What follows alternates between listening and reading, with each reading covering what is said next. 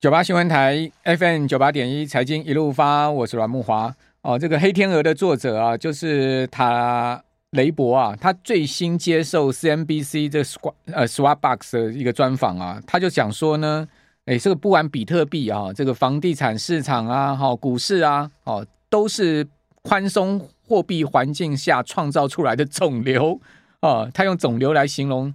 啊，现在目前的美国房市，哦，包括数位货币啊，还有股市啊，这些金融资产呢，哦，不管是实质的或者虚拟的哈，他说是肿瘤。那为什么会产生这样肿瘤？癌症怎么产生的呢？啊，他居然说呢是宽松货币所创造出来的。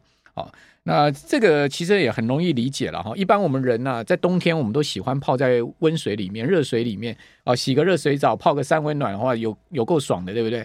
夏天呢，你就想说，哎，我吃根冰淇淋，吃个甜筒，哦，吃个双淇淋，有够爽的，哦。但是你有没有想到，你一时的爽快啊，却造成了无穷的这个痛苦的后果，哦。全世界的这个大宽松啊，哦，所造成的金融资产的泡沫哈，跟膨胀哈，那现在终究是要收拾了哈。我们就常讲嘛，出来混了都要还了。那现在人类已经面临到哈，必须要还债、好还账的一个时间点了哈。也就是说呢。美国联准会现在呢，面临到这个史无前例四十年来最高的一个通胀环境下，几乎束手无策啊。那在这样的状况之下呢，只能大幅的拉高利率哈，而且持续的鹰派的拉高，直到市场投降嘛，surrender 嘛。哦，什么叫 surrender？哦，就是搞到大家都失业了，搞到经济崩溃了，搞到房地产市场崩盘了。哦，那等到这个地步的时候呢，哦，通膨自然就降温了哈。这个也就是说呢，呃，经过了这么大的一个市场的收缩之后，哦，过去呢这些大幅膨胀的金融资产全部缩回原形，全部打回原状，哦，那这个通膨自然也就消退了，哦，只能用这一招了。那我们可以看到，现在目前全球的股市、汇市，包括债市，正早走在这条路上面，哦，换言之呢，这条路才可能刚走一半哦。哦，还未必是走到终点哦。现在看到的状况是这样子哈，比如说我们我们今天帮各位准备的一些资料，各位可以看到哈，新台币的汇价，你可以看到一个非常明显。我现在给各位看的这个图啊，是台币的这个月 K 线图啊，不是周 K 线，也不是日 K 线，是月 K 线。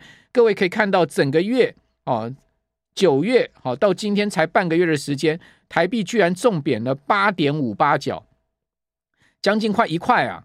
哦，这个贬到了百分之二点八二的幅度哈。今天台币收盘是收三十一点二九三，哦，这个是接近三十一块三毛的汇价。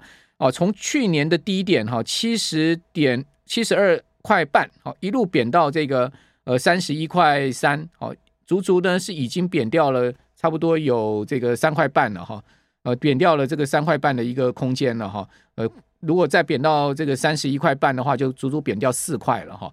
那这个台币今年呢、你可以看到月 K 线是连续四根呢、呃，这个红 K 棒，尤其是八月跟九月这两根红 K 棒，非常的明显的往上升，哦、显示呢八月跟九月台币的贬势是非常的剧烈的哈，有加速贬值的一个情况。那今年台币的贬幅呢，已经超过十趴了哈，甚至达到了将近快百分之十二的幅度了，哦，这个很少见到台币这么大的一个贬幅啊。我们常讲千金难买早知道，如果知道台币今年会贬十二趴，哦，大家能。在年初预料到你有水晶球啊，或者是说呢，有什么上人告诉你、天人告诉你说啊，这个台币今年会贬十二趴，你年初把所有的股票卖掉，哈，变成是这个台币现金，然后去换美金。现在这边呢，坐坐等收成赚十二趴，对不对？股票可大加权指数到这个礼拜跌掉二十趴，那台币赚十二趴啊，一来一往差了这个三十趴之多。啊，你不要想啊，你事后诸葛，千金难买早知道，对，就是这么一回事。那我们可以看到台币这样的狂贬的主要原因什么呢？我们再来看第二张，韩元贬的是更夸张啊！各位可以看到韩元是怎么贬的？好，韩元呢，从这个去年呢、最低的一千一百五十块附近呢、贬到现在已经到一千四了。哈，这十三年来的低点哦，韩元贬到十三年的低点。哦，韩元今年的贬幅还超过台币。我们刚刚讲台币都已经贬了十二趴了。哦，韩元今年的贬幅还超过这个台币。你看到过去四个月韩元的这个月 K 线也是连续四根红 K 棒啊，这个往上这个急升的一个状况。另外日元更夸张，今年以来贬掉二十趴，哦，那贬到了一四四点九九，接近这个一四五了。那你说日元的低点到底在哪里呢？哦，各位回推到这个一四五这个汇价哈，就是一块美金换到一百四十五块日元这个汇价。回推过去啊，你会看到它是在一九九八年出现了。好，一九九八年当时日元最低点曾经是贬到过一四七，台币在一九九八年的时候的最低点曾经到过三十五块。哦，如果各位去看这个台币的走势图跟日元走势图，会发现，哇，这个是二十几年前的一个状况。那一九九八年是什么状况？一九九八年就是一九九七年亚洲金融风暴之后的一年嘛。哦，那就是说整个亚洲的一个呃金融市场的一个波动，金融市场的一个动荡。哦，那一九九八年哦，日本曾经发生这个本土的金融机构的连串倒闭，哦，使得呢日本在内外压力之下，哦，这个日元贬到一四七。哦，那这一次呢，又同样的状况又出来了。日本这一波呢，没有金融机构倒闭，但是呢。却是呢，受到了这个全世界所谓紧缩，唯独它大宽松的一个挤压哦，而导致了日元这样子的一个狂贬哈。那另外大家看到人民币最近的一个走势也非常的这个明显的连续两个月哦，月 K 线的一个长阳线哦，长阳线呢基本上就是一个大贬的一个走势啊，人民币也破七哦，这个离岸在岸价格双双破七。哦，这个是继这个二零二零年五月以来相对的啊，这个低点的一个位置了哈。也就是说，疫情以来低点的位置，我这个地方画了一个十字游标线哈，就在七点二这个地方。七点二，我跟各位报告是人民币非常重要的一个关卡。好，你说啊，七块非常重要。事实上呢，七块的重要性远远不如七点二。七块只是一个心理上面或是一个整数性的专这个关卡。七点二才是一个真正的关卡，为什么？各位，你看到二零一四年哈，人民币从六块钱，哦，这个呃六块钱一路贬到这个七点二，哦，就是在呃这个二零一九年跟二零二零年都见到过七点二这个汇价，七点二附近这个汇价，哦，形成了一个大 M 头之后呢，人民币回升，哦，你会发现，哎，七点二就是人民银行非常重要一个手绘的关卡。有没有？你会发现这张图，你可以看得非常清楚。我红圈圈起来这个地方，七点二就是人民银行手绘的一个非常重要的关卡。为什么呢？因为二零一八年的五月不是爆发了这个所谓的美中贸易战吗？哦，那美中贸易战一爆发之后，各位可以看到哈，从二零一八年川普上台之后啊，人民币就开始出现了一个明显的走贬的趋势。哦，那在这个爆发贸易战之后，人民币更是进一步的。直逼到七点二这个汇价关卡上面，哦，那在那样的一个情势之下，人民银行要去守这个七点二是有它一定的道理，因为怕这个所谓的资金大量的外逃嘛，哦，所以呢，必须要把这个七点二的关卡守住。所以为什么现在外汇市场大家都在观察七点二是一个重要的观察方向？哦，主要原因在这个地方，包括中国大陆的这个外汇分析师他们也讲说呢。二零一九年五月跟二零二零年的九呃二零一九年的九月跟二零二零年的五月两次在七点二附近啊，哦，人民银行都果断的启用逆周期因子的措施，扭转了人民币的跌势。哦，所以七点二会不会破，就是一个非常重要的观察点。如果七点二一破，哇，那势必有大事了。哦，包括亚币的整体的后面一波的狂贬都非常有可能发生了。好，所以你可以发现，在金价的部分呢，我们可以看到这边的一张图呢，就是黄金的价格哈，跟这个呃所谓美元的一个十年债的一个这个所谓的真实的一个走势呃实质呃实质利率的一个走势，美国十年债的一个实质利率的走势，这个红色线是一个倒数了哈，是一个反向的关系。大家可以看到，其实美国的实质利率持续往上升，那这条红色线往下降，就代表什么？实质利率持续往上升。金价就一路的被拖下来，好，所以为什么各位可以看到黄金，呃，现货价？我现在给各位看的这张图是现货价，好，现货价出现了连续的六根月 K 线，好，这是月线哦，连续六根月 K 线的黑 K 棒，哦，而且呢，现在黄金现货现货价已经是直逼啊，下一条的支撑线是五年线了，哦，六十个月的均线，也就是说，它下面下面只剩下，如果以月线角度来看。只剩下五年线做支撑了，哦，疲弱到这样的状况。如果你看日线的话，它已经跌到二零二零年三月疫情以来的低点。那黄金的持续破底，告诉你什么？它就告诉你，美国联准会后面势必要大、更大幅的、更鹰派的拉升利率，而导致了这个金价的这个持续的疲弱。好，那另外我们再来看，到底美国联准会会把利率升到多少呢？哦，我们刚刚不是讲说。呃，下礼拜九月二十号、二十一号，联准会要举行最新一次的议息会议吗？市场现在目前的定价是三码，哦，也就是说七十五个基点哈，会把利率呢拉升到三趴。那至于说明年利率会到多少呢？等一下来跟各位报告。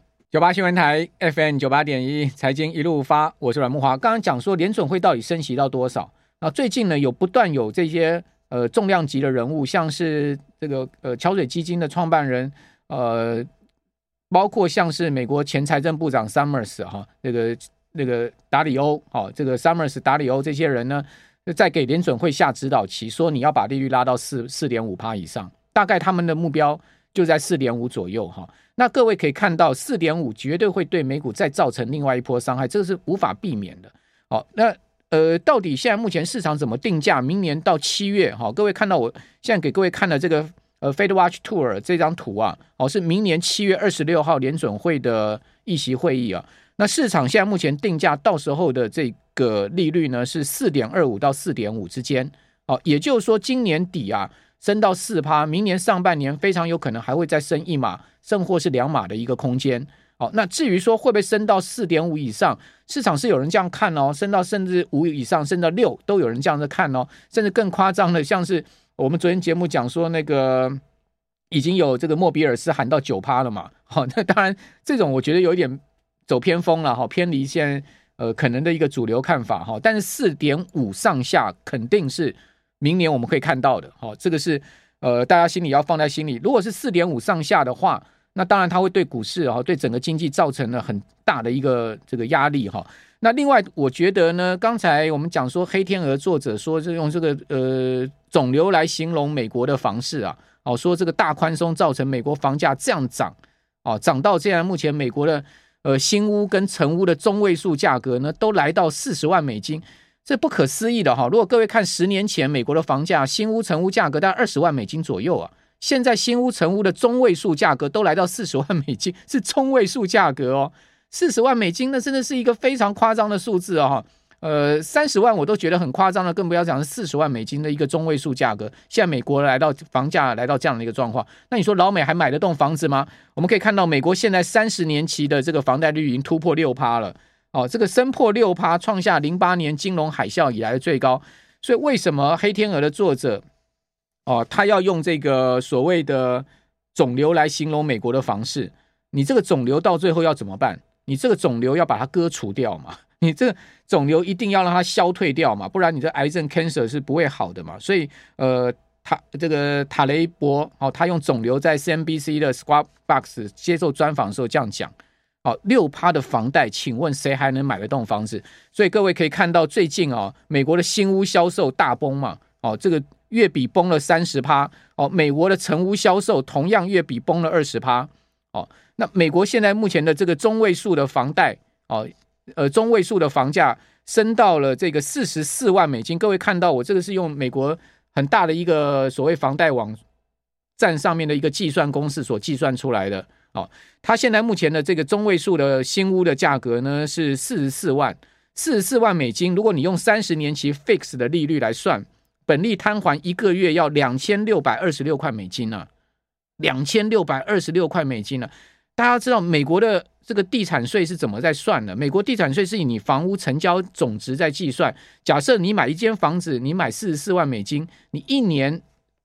最少的起跳是一趴，也就是说，你一年光是这个房屋税，你要付四千四百块，哇，还有的有的地方还收到一点五两趴的都有啊，有些 city 是收到这么高的，所以说你在这样的情况之下，老百姓怎么负担？怪不得整个房地产市场现在整个销售大幅的下滑，整个萎缩，那那整个房地产市场萎缩下去，会不会是压垮美国经济另外一个稻草呢？哦，这个就是现在目前看到的状况。那另外呢，美国第二季家庭财富蒸发了超过六兆，股票市场就蒸发了七点七兆，一样嘛，就肿瘤的问题嘛，哦，出来混了要还，整个现在目前都在这个结账嘛，在收账，哦，换言之呢，这个 game over 哈，很明显的整个美国的一个全世界的一个这个大宽松 game over 已经是很明显的一个状况了。那在这样的状况下，我们到底该怎么做？哦，那这个要讲到一下这个呃，今今天最后要跟大家报告的，就是说。爬山这个道理啊，我不知道我们的听众朋友有没有去爬过百岳啊？什么叫百岳呢？百岳就是台湾其实小小一块地方，三万多平方公里啊，有好几百座啊，超过三千公尺的高山呢。玉山、雪山是第一高、第二高的嘛。哦，那这个三千公尺的这个高山啊，啊，因为好几百座，所以呢，就有一个登山名家，他选出了一百座哦，叫做百岳，都是超过三千公尺的哦，这个高山。那这个事实上，这个百岳啊，我今年就爬过五座，好，包括合欢北，好，包括这个合欢主，那另外呢，包括玉山、雪山，还有桃山，好，五座。本来上个礼拜天呢、啊，我要去爬武林四秀，好，这个山友登山队约我，他们都已经办好入园证，好，就是说，诶，我们就是礼拜六上去，礼拜天下来，好，爬爬武陵四秀单攻了，哦，那大家都知道单攻，我们就是一般带这个攻顶包，哈，没有带重装了。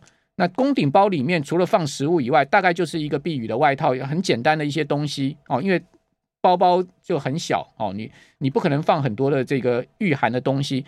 那这陈法官一家四口呢，本来我们礼拜天要去去去爬的这个持有品田哈，因为所谓武陵四秀是什么意思？武陵四秀就在武林农场这个旁边的四座百岳，好，就叫武陵四秀。哪四秀呢？就桃山、克拉叶，还有呢这个品田跟池友，它其实跟雪山是连在一起，然后跟大小坝也是连在一起的。哦，所以说呢，你爬这个呃，你到武林农场，你可以爬雪山，有雪山登山口，你也有桃山登山口，你也有池友的登山口，就看你要爬哪一座，或是说你一次要爬四座都可以，有你体力够，或者你脚程快，很厉害，一次可以单攻四座，或者说呢，你一天单攻两座这个四秀都可以。好，那原本我们就是要去爬品田、池友跟这个桃山的。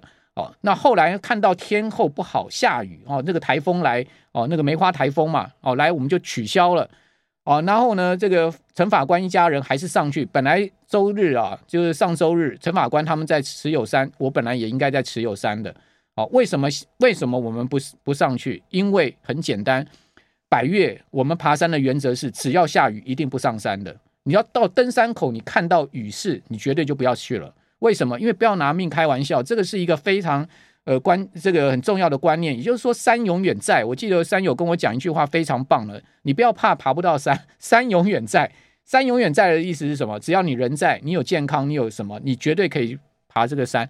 爬山就是要做充足的准备，好，那呃预防各种意外的发生。因为这个不要讲百岳了，各位如果爬过七星山，你都知道，爬青山，你在七星山山脚下看上面是。一片晴天呐、这个出大景啊！你上到山上的时候，可能就是一个云雾缭绕，呃，完全前面一两公尺都看不到的一个大雾的状况。百越就是这样子，高山的这个情况就是这样子，所以一旦起雾下大雨是非常危险的哦。所以在这样状况之下呢，跟股市投资一样，做好万全的准备，因应各种可能的变化，不就是人生的道理吗？